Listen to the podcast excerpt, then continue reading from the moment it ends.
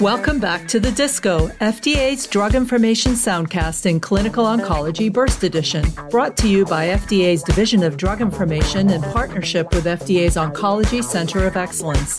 We're back with a quick update on another recent FDA cancer drug approval.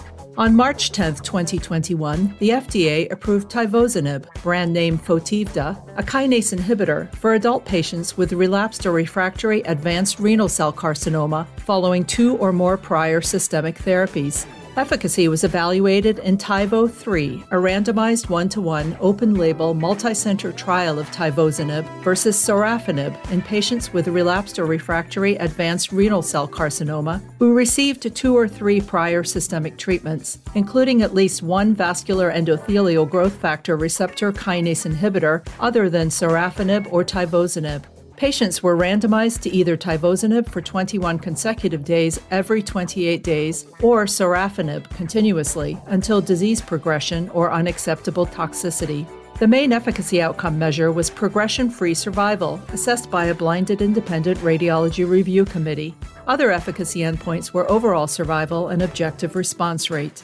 Median progression free survival was 5.6 months in the tivozanib arm, compared with 3.9 months for those treated with sorafenib. Median overall survival was 16.4 months for patients in the tivozanib arm, compared with 19.2 months in the sorafenib arm. The objective response rate was 18% for the tivozanib arm and 8% for the sorafenib arm.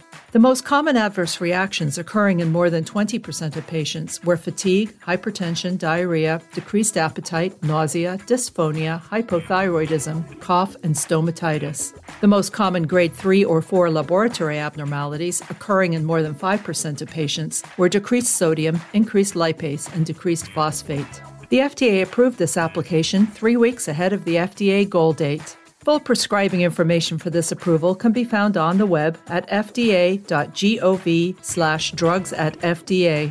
Healthcare professionals should report serious adverse events to FDA's MedWatch reporting system at fda.gov slash medwatch. Follow the Division of Drug Information on Twitter at FDA Drug Info and the Oncology Center of Excellence at FDA Oncology. Send your feedback via email to FDA Oncology at fda.hhs.gov. Thanks for tuning in to the Disco Burst Edition.